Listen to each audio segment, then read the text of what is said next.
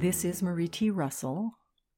Welcome to the Inner Self audio version of The Empty Wheelchair Wrestling with Grief After the Loss of a Son.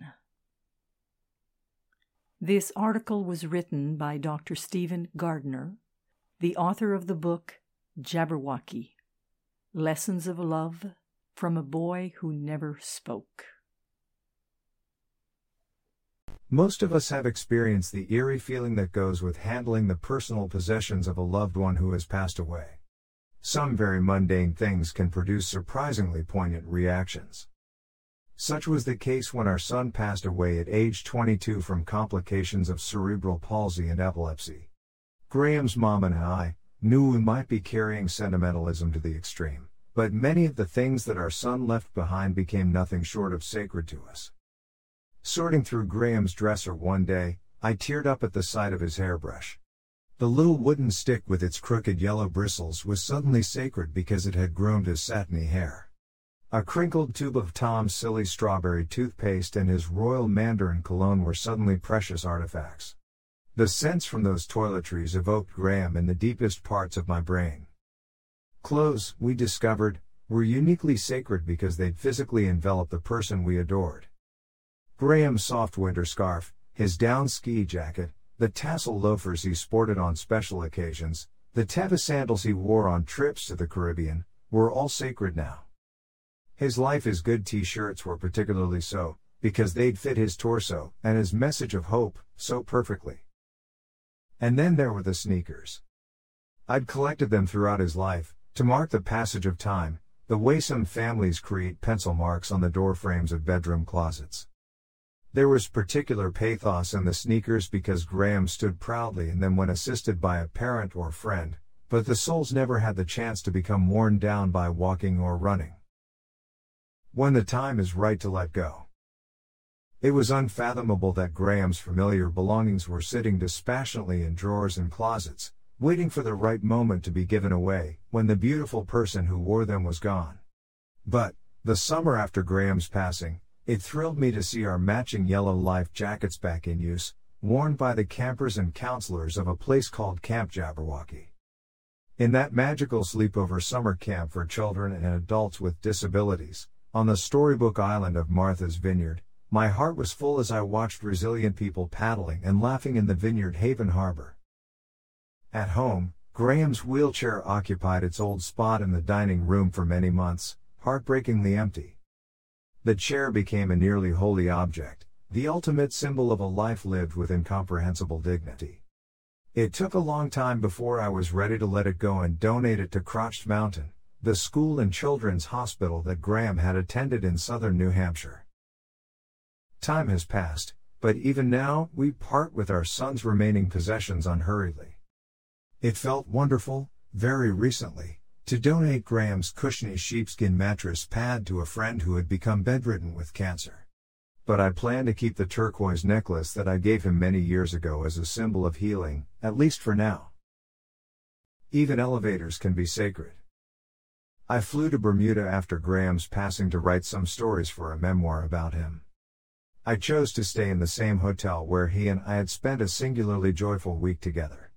For the first time, I was struck by the elegant features of a vintage Otis elevator car that we'd ridden daily during our time there. An ornate chandelier, polished brass handrails, and inlaid marble on the floor. One morning I asked the elevator, out loud, if it knew how lucky it was to have once held the most special of all people within its mahogany walls. If you were to ask me, that classic Otis elevator car is a sacred thing now.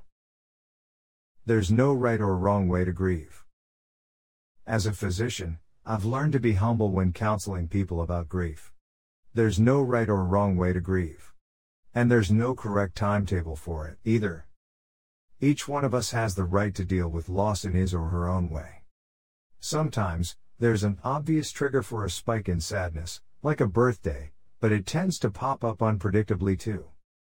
If grieving goes on for a long time or is debilitating, I encourage people to ask for the thoughts of a mental health provider. Thankfully, there's much less of a stigma about this than just a few years ago. From my own experience, I can recommend a few simple ways that we can help ourselves when grief becomes persistent or severe. I made up a mnemonic device to make them easy to remember. Graces. Giving. Engaging in an act of compassion or charity will always make us feel better. Reconnecting. Getting together with friends and family is frequently therapeutic. Laughing really helps. Appearances. This might sound frivolous, but doing something that makes us look better in the mirror can be beneficial. This can be as simple as getting a great haircut or a new outfit. Creativity.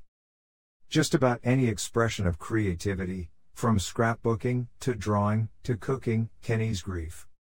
For me, taking and editing photos takes my mind off everything else. Exercise. We all know about the benefits of exercise. Getting outside, and doing just about anything that raises the heart rate, three times a week, qualifies. It's even better when we can do it with other people, like playing racket sports. Spirituality. This one is different for every person. But whatever makes us feel connected to something bigger is fine. A walk in the woods works well for many people, and so does spending time in houses of worship. I tried these simple strategies for months, and my heart still broke at the sight of Graham's empty chair. In time, however, I was able to feel a sense of joy when I thought about a stranger riding in it, and being loved in it, as much as we loved our beautiful boy. This article was written by Dr. Stephen Gardner, the author of the book Jabberwocky Lessons of Love from a Boy Who Never Spoke. The article was narrated by AI, artificial intelligence, and brought to you by InnerSelf.com. We hope that you have enjoyed this article. For over 30 years, we at Inner Self have sought to encourage new attitudes and new possibilities. For more inspiration, visit us at InnerSelf.com. Thank you.